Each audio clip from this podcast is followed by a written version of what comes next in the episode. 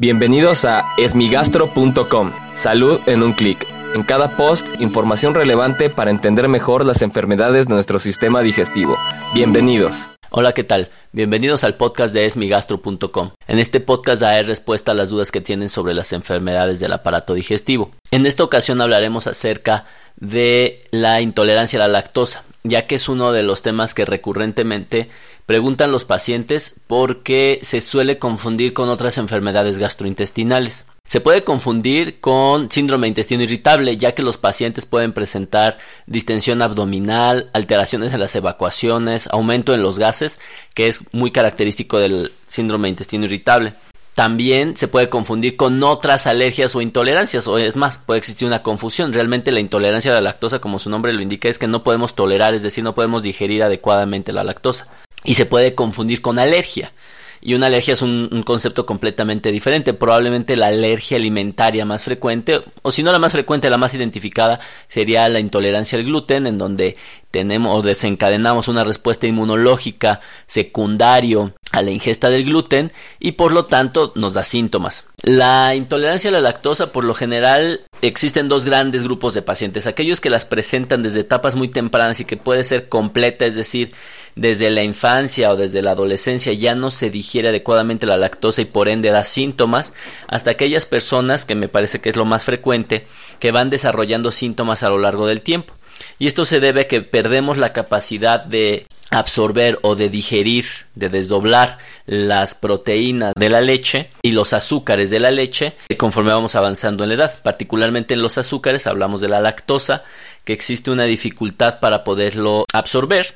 Y obviamente este azúcar al llegar al intestino grueso, al colon, es digerido por las bacterias que están residentes ahí, que viven ahí, y ocasionan los síntomas clásicos, que como comentaba, se caracterizan por distensión abdominal, gases y diarrea. Y esto puede tener distintos niveles, es decir, no todas las personas tienen el mismo nivel de intolerancia.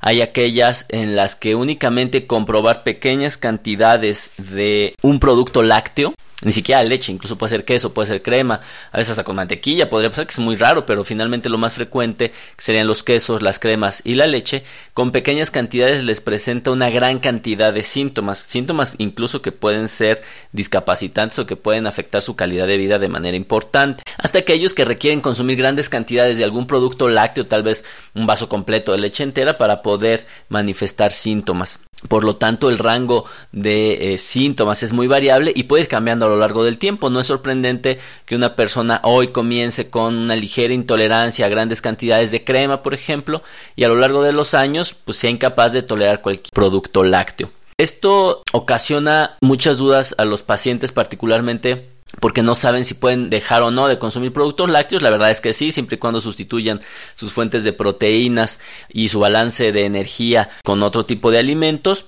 en realidad no habría ningún problema si lo dejan de consumir. Pero lo más importante es que deben de dejarlos de consumir de acuerdo a los síntomas que les condiciona, ya que si no les da síntomas o los síntomas son mínimos o tolerables, no les va a pasar nada por consumir una cantidad moderada de productos lácteos. Por lo general, la intolerancia a la lactosa no es una enfermedad propiamente, no es algo que sea grave para el paciente, sí puede afectar su calidad de vida, pero no va a comprometer su salud de manera importante. Por lo tanto, el paciente puede regular esto y el consumir productos lácteos ocasionalmente seguramente lo único que ocasionará son algunas molestias. Muchas gracias a las personas que enviaron esta pregunta. Si tienes alguna duda, te invito a que escuche los episodios previos. Y si aún tienes algo que no te haya quedado claro, en el sitio web www.esmigastro.com encuentras el formulario a través del cual puedes enviarnos tu pregunta. Gracias por haber escuchado este post. Si la información les fue útil, compártanla. Hagamos que más gente esté informada. Los esperamos en el próximo podcast.